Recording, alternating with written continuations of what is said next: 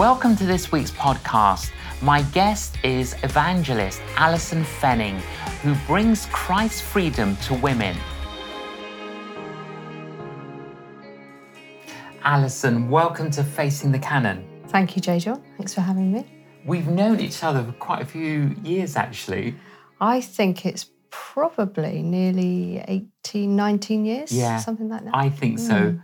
Well, we're we're both evangelists. we are. So we sing from the same song sheet. now, you were brought up in a Christian home. I was. What was where was that? Yeah, that was in Bournemouth, down in Dorset. And um, I lived with my mum and dad till I was about 16. And then I left home at 16. Now, you told me about these comics I did. that I'm fascinated by that your mother passed on to you growing up. Tell us about these comics. I've got hundreds of these at home. Have you? I, I still like to read them actually. Um, yes, there's one in particular. These comics. Mum used to take me down to the Christian bookshop, and in Bournemouth, and uh, to keep me entertained, she said, "Would you like a comic?" When she was choosing uh, real books, and uh, so I said, "Yeah." So the one that struck out to me was the Through Gates of Splendor that I remember, and that one had quite a profound effect on my life uh, and my calling, I would say, interestingly enough. So when I read these comics, I used to think, this is what I want to do when I get older, when I grow up. And that was my intention to be a missionary like Jim Elliot. Oh. So profound effect on my life, really. That's amazing. And then just let me have a look at the uh, the other comics, Alison. Just, I mean, I read all, I read so many of these, like God's Smuggler, Yeah. Brother Andrew. Uh, Born Again was um, Chuck Colson, Chuck? Colson, and then The Cross and the Switchblade, Nicky Cruz. Nicky Cruz and, And, uh, David yep. Wilkerson. They bring back so many stories and memories. Why did you leave home at 16? Yeah, so my mum and dad uh, moved uh, back to Leicestershire, and I was, I've always been quite uh, stubborn as a person, is the word that they would use. So I decided in my head I wasn't going to go, and I want to stay and be with my friends. And my dad said to me, "You can only stay if you get somewhere to live and a job." So I got both of those things, and came back and said, "I've got both of those things." So I'm staying, which they didn't like very much, but I did. I did do that. I left home and stayed with a Christian family um, and got a job as a dental nurse from 16 years of age. But then somewhere along the line, you you got into the party scene, I did. drinking. Tell us about that. Yeah. So um, part of me going to work um, was there's a little bit of drinking culture. And I the first I remember the first day I had my first alcoholic drink, which was probably just something like Lambrusco. I don't know. I Can remember. And uh, but I loved it. I had my first drink and I thought I loved it and it makes me feel amazing. And so from that day on, I just thought I'm going to do a lot more of this. And so everyone would say, you know, do you want to come out? Do you want to go to a nightclub? Because Bournemouth was a real clubbing and still is a clubbing scene. Um, I've like, definitely, I am the person. So that I just developed a lifestyle really, which went on for 10 years. Um, during during that 10 years, I went to apply for, I think it was 18, 19, to a Bible college. And they, they did, did the interview and they said, we don't think you're called and you're definitely not um, educated enough to be able to do the course, so you wouldn't make the grade. And I was devastated because obviously I believed the comics that I would be a missionary. So I thought, what am I going to do now? I'll just do more of this. I'll do more partying, more drinking. And that led me to very dark places, um, externally and internally in myself, I would say. And would you say you got addicted to alcohol? Yes, I definitely would. Yeah. There was not a day go by where I didn't have a drink. And that is what I would call an addiction. And when you say dark places, are you able to shed a bit of light on that? Um, yeah, I got into many, many relationships. Um, I didn't care about myself, so therefore I didn't care about anybody else either. So I was, you know, a completely wired. But I'm not calm. I wasn't calm in how I am today. Um, I was completely just an absolute nightmare. I could be up to all sorts any time of the day. You know, I'd be drinking whiskey at nine o'clock in the morning from beside my bed. um, which is not great. No. So it, it all escalated, and I I did battle with an eating disorder as well within that. So I would be saving my calories for drinking, which is what I was doing.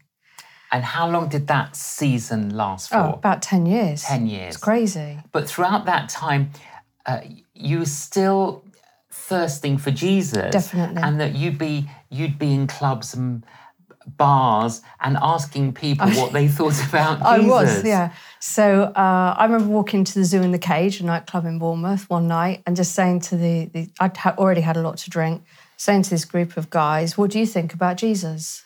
Feel like, planet are you on? Are you for real? And that was almost like my chat up. Like I was like, I want to know.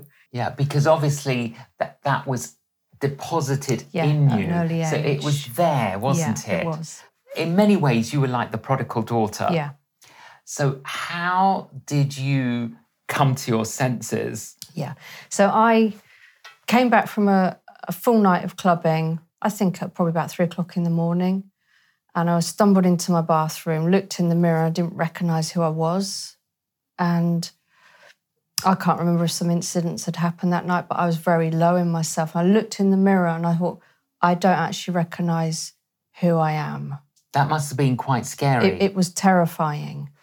Um, and I'd almost got to the space where I, I felt trapped by everything. I didn't want to be here anymore. So I was in quite a, I knew I was either going to go to jail for doing some things I was up to, or I was going to um, decide to take my own life. That that was the mood I was in. I was in quite a dangerous place, and I knew it. So I I thought in the middle of the night, who'd you ring? You ring your mum.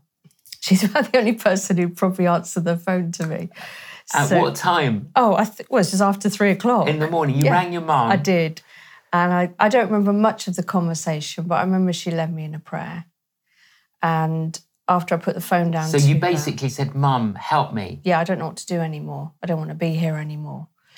And so she's, I think she said something along the lines, well, your only hope is God. So we're going to do a prayer. So she prayed with me. And um, I remember putting the phone down to and then just praying my own prayer on the, floor, on the floor of my bedroom and saying, God, if you're real, please sort my life out. And so on the sun, this was a Saturday night, and on the Sunday I got up and thought, right, I'm one of them now. I'm a Christian. That so I must have recalled something, and I went to my local Anglican church that that day. Just turned up. I just turned up and sat at the back. Thought it's really important that I hear the preacher. That's all I wanted to hear. I wasn't interested in meeting people or anything. I just wanted to hear this the preacher and what he had to say. Don't remember what he said. I just remember this feels good. Um, and then I still partied all the time after that. I still went out that night. I think I went back down to the nightclub. But so something didn't was going feel on that there was. You wanted to break away from that. not at that time. No. No, wasn't quite enough. So what was the next thing? That, So the next stage was the vicar said to me, who was uh, Godfrey Taylor. Yeah, he was the pastor. He was the pastor at this Anglican church. He came to my house and he says, Your life looks a complete mess. Definitely it is. He says, I'm going to Africa two months' time. Would you like to come? We'll pay for you. Come on the trip, have a month out, and see what God does. So I went. My word. So Yeah. Mm. you're this broken person, but this pastor Yeah, took a risk. took a risk. He did massively. He obviously could see redemption and Something, yeah. potential. Yeah. So within weeks, Within weeks. you're out in Africa. out in Africa, from the clubbing scene, dancing on the tables, to singing Kumbaya in a house with no electricity, no hot, running hot water or anything, or working on a building site with um, Ugandan people and hearing about God. I loved it. Did you encounter Jesus there? I did. I did. In fact, on that trip, I preached my first sermon. So did you encounter Jesus first and then preach? Yeah, I did. Go on. How did you encounter Jesus? So I was on the building site one day painting these A-frames that you put up, you know, on, on houses. I just remember chatting to this one man then. He said, You really need to have some faith. You need to have some faith and put your trust in God. And, and that grabbed me. Have faith. I know about that from the comics. Put my trust in God. I can do that. And because I I touched down in Africa, it, it reconnected with the comics, the missionary comics I'd read. And I thought, this is what I want to do with the rest of my life. So I made a decision that day. So you Yeah. encountered Jesus, and did you f- begin to experience salvation, healing, hmm. deliverance? Well, what I noticed is when I was out there, I didn't have any cravings for alcohol. All of the desires for everything um, of for alcohol, for going out, for extreme behaviour, weren't there. Those behaviours weren't there. And you preached. I preached. So one day they said, We need a preacher for tomorrow at a different church. Who's up for doing it? I looked around the room, no one put their hand up. So I thought, I will. Oh, I'll have a go. What Thought, did How the pastor difficult can it be? Okay. All right then. His wife came with me. And as you my chaperone. basically said the little that you knew. No, I thought, right, I've never, didn't know how to put a preach together. Thought, I'll read the Gospels. And um, what I noticed was Jesus was always praying for the sick and healing them. So I'll talk a bit about that from Book of Mark. And then I'll pray for people like Jesus did, not knowing that that's kind of not, not what, we, what was expected. No one said anything. So that's what I did. I preached an evangelistic talk with a bit of healing in there, a bit of deliverance in there, and then prayed for the sick.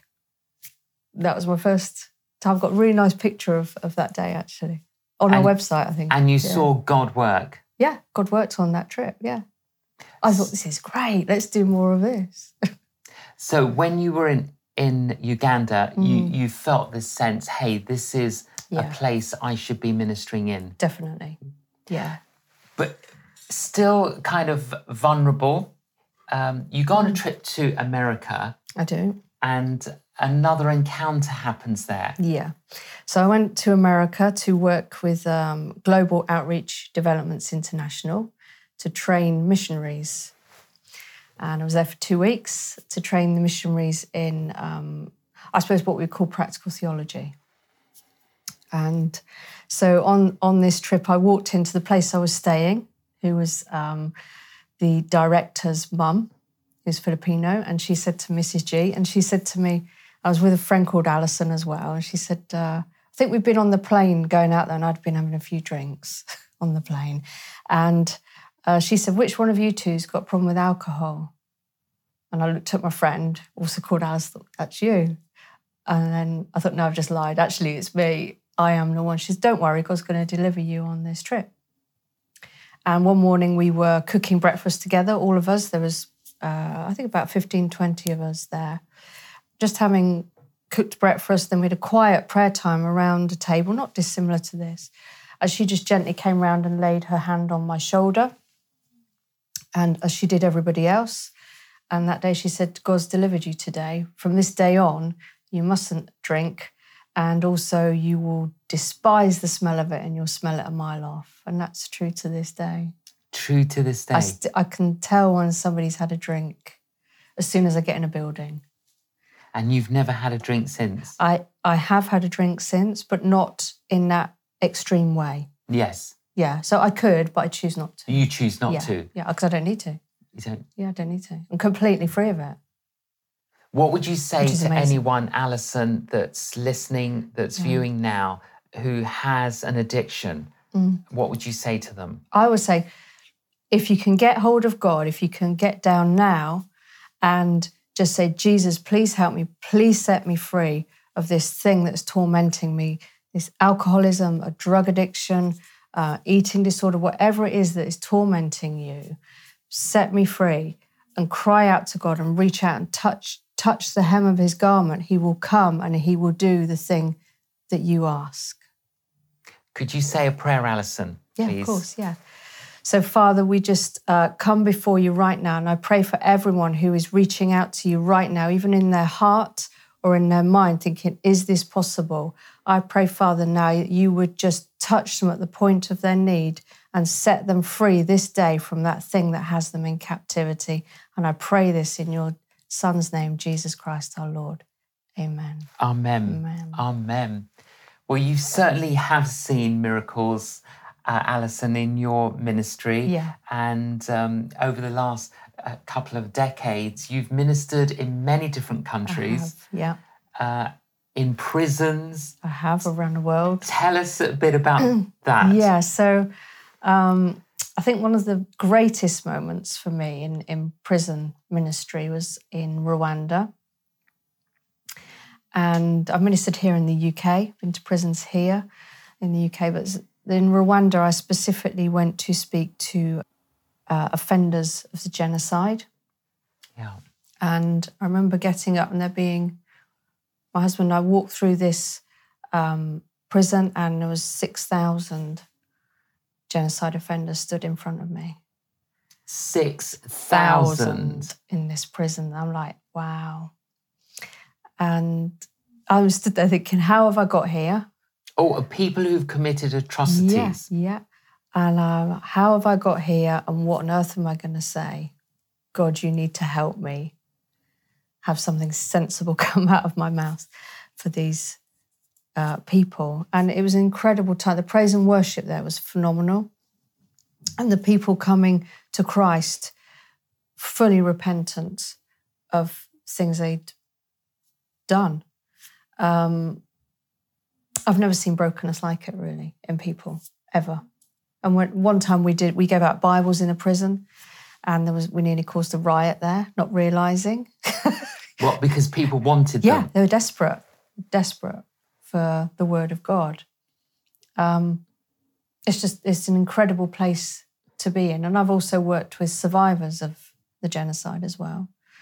Um, Tell us any stories, any, Yeah, any stories that come to mind. So um, there was one lady, I went to a small prayer meeting right down this mountainside, and um, they, they said, There's some survivors here of, of genocide. They may talk to you about it. And okay. And um, she came forward for prayer, and she said she had a headache, and I put my hand on her head. She had a scarf thing on her head, and I felt where a machete wound was in her head. And I was like, Whoa, I've, you know, and I thought, I don't know what to pray for you because you have a headache. And sometimes when they say they have a headache, it means they are very sad, they have depression, things like that, heaviness on them. So I've prayed many times for people who've been through atrocities who have a spirit of depression on them, uh, not surprisingly, and, and seen joy come from that. And you saw it. Yeah, saw it. Saw and, it. And you see many things like that Yeah. in, many countries In many that you've countries. ministered. And here. And yeah, here. And here, yeah. Now, in, in the east of England, Yeah. um, you felt a passion and a compassion uh, to reach out to women in the sex industry. Yeah. When did that start? So that began in um, probably 2005, not long after I was married. Um, yes, I was having a chat with a friend of mine who's a Salvation Army officer in London. And she said, Have you thought about reaching out to some people in Ipswich where you live? I thought, "Hmm, I'll go and see if, see if there is any in, in, in Ipswich. So I drove around. And, and what's interesting is, you know, uh, Jesus' Great Commission, Yeah. uh, going to Jerusalem, Judea, Yes. Samaria, ends of the Yeah, earth. yeah. And I think sometimes we bypass Jerusalem, We Judea, do. and we go to the ends of the earth. Yeah. And that was a good thing that she said. It was definitely, definitely. And so I drove around the area and uh, I did that for maybe six months to a year, just praying and asking God, what shall I do? And I met some other people who were also reaching out. So we kind of said, why don't we do a little bit together? And um, their style of doing it was slightly different to me, but it, it worked. We worked together quite well. And then they left ultimately um, just after the murders, within probably within six months to a year of starting that sort of outreach. And it looked like going around the streets, praying with the women, um, just really trying to immerse into that world, really, and be have a presence. They started to call you the street chaplain, didn't yeah, they? well, no, I, I met one lady one day, and uh, she, I got out the car to talk to her, and she says, "Who are you?" Good question. I don't know. I said, "Well, kind of like a, like kind of kind of like a chaplain that you get in prison. Thought they'll understand that language." So it became, I became known as Ali Church, Ali from the church. Um, and so as we began to reach out, then we had the serial killer in, yeah, so Yeah. what happened there? in 2006. So women started disappearing. Suddenly, one day, disappearances started to happen, and then the police realised that these were happening quite quickly.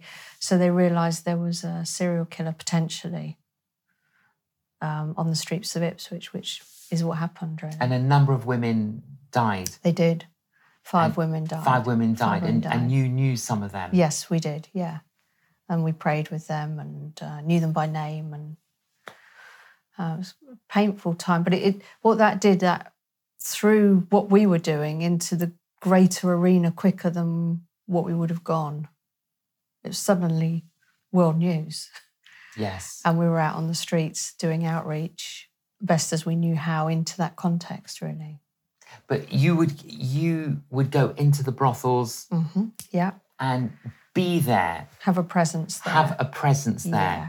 So I've done communion services in massage parlors and crack houses. I've done um, been invited into places where drugs have been used and um, done uh, mini church services almost at the request of the women. And they welcome you in, Yeah, I've never had any problems. Yeah, they do. and you've seen some come out of it. Yeah, I, I would say a majority. The one, the original ones that I we worked with on the streets, a lot of them have passed away and died now because addiction catches up with you. At some point, your body starts to give up a little bit, um, and others have have made a decision to leave that lifestyle and have got a level of peace as to where they are now. So, a lot of what I do now is work with the survivors. I still do that. So, I still work with some of the women I've worked with for 15, 16 years, which is a real pleasure. And you've created something called Sacred Space. I have. Tell us about that, Alison. Yeah, so Sacred Space is, is what I renamed the outreach really. Um, and it's a place where we can come together.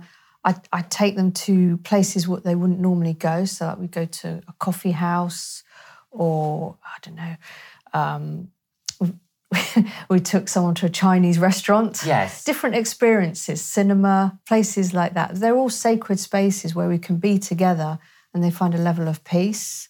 And we, we do chat about the scriptures, we can pray, but we don't have to do it. We just chat about life issues. And it's all all of that is discipleship yeah, from it- my perspective. It's, journeying It is. with broken people. with the long term perspective, which has been, I think, an incredible um, experience as an evangelist. Absolutely. Really. and your book, uh, Walking with God. Um, it, very interesting. It's letters. It is. Go on, tell us what, how, what inspired you Yes, to so- write this. One of the women rang me up and uh, she said, Right, I've got some questions about God. I want to know about ABC. And I was like, Okay. And I thought, I can, I think I can write that, the reply, better than I can articulate it verbally.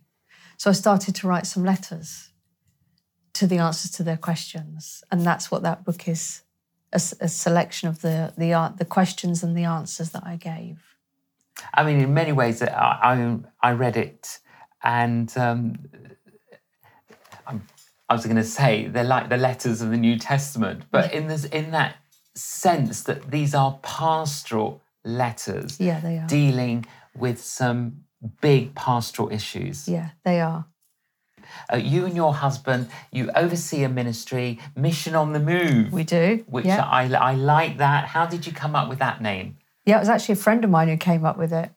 I rang her up and said, We want to pioneer a new ministry together. Um, have you got anything in your head? Because she knows she's known me for over 20 years and helped disciple me actually. Have you got anything in your head that kind of sums up us? So she goes, Mission on the Move.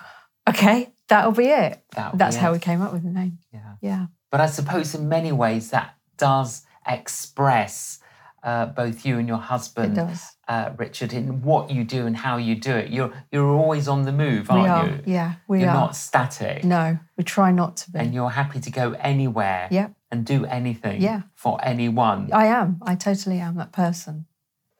Recently, your husband has battled with Mm. um, health. He has, yeah. Um, was that a challenge? massive challenge and a massive shock. Um, so yes, last year in 2022, get the years right. Yes. Um, yes, it was around Christmas time. He became quite critically unwell, and I thought he had pneumonia. So I was battling to get the breakthrough in that situation. I thought, well, this is the same thing as mission, so I can get the breakthrough here. And I worked every which way I could for him to get that. And it turned out that it wasn't pneumonia at all. It turned out he had uh, or has non-Hodgkin's lymphoma. And then we had a battle to decide between hospitals where we would get the biopsies and treatment. And they were saying he might have to go to London. I think I don't think he's going to make a car journey to London, so that's not going to happen. So then you have all these difficult phone calls to make, um, where you have to just press in a bit without being horrible to anyone to get the breakthrough. And it's the same. I applied the same principles as I would do in pioneering a mission, and um, that was a huge challenge. And obviously, we had to cover that all in prayer quite quickly. I mean, prayer is my husband's thing. He's his area of expertise. So I felt like I was out of my depth, but I do I do know how to do some things. And I remember dropping him off at home one night once he'd um, they'd agreed to take him in to stabilize him. And uh, people were saying to me, "Why don't you come stay at ours?" I thought, "No, I just I need to be at home on my own. I need some space. I got some things to do." And I stayed up all night and I, I came back and I did. I thought I know I'd know what I know to do now. I'll pray, get down on my knees and plead with God. And I did deals with God, which Yes. you know. And I said, God, if you give him back to me, then I'll release him to do all the prayer ministry he likes, and I'll help facilitate that. So I took his iPad into the Macmillan Unit. I said, right, we're set up on here. You can do some prayer zooms. You need to be active. You need to keep doing what you're doing in ministry. Because I do know if you keep the mission going, above all things, God will meet you in that uh, Yes. with provision. So we both have to keep the ministry going now. We have to live what we're preaching, really. And that's what we did. And we got we got the breakthroughs. He's now well. Um, he's come through six months of treatment and ongoing treatment, but he is well right now. So we just keep pioneering. Pioneering We do. and persevering. We do. and really, Alison, that's what faith is about, It is. isn't it? Yeah. Keep on keeping on. It is.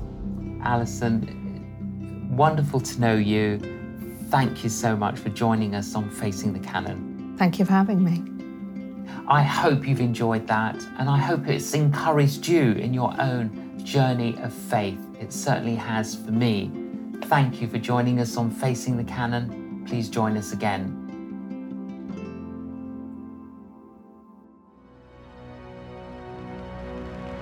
No one is born a hero. They become one by repeatedly choosing to do what's heroic. Heroes of the Faith, Volume 2, J. John's brand new coffee table book, continues the testimonies of faith, sacrifice, love, generosity, and perseverance found in Volume 1 retelling 60 remarkable stories, including inspirational people such as Mahalia Jackson, Brother Andrew, Rasalama of Madagascar, and David Wilkerson, we're reminded that the road to being a hero is to take heroic actions one step at a time. Heroes of the Faith, Volume 2, available now from jjohn.com and other bookshops.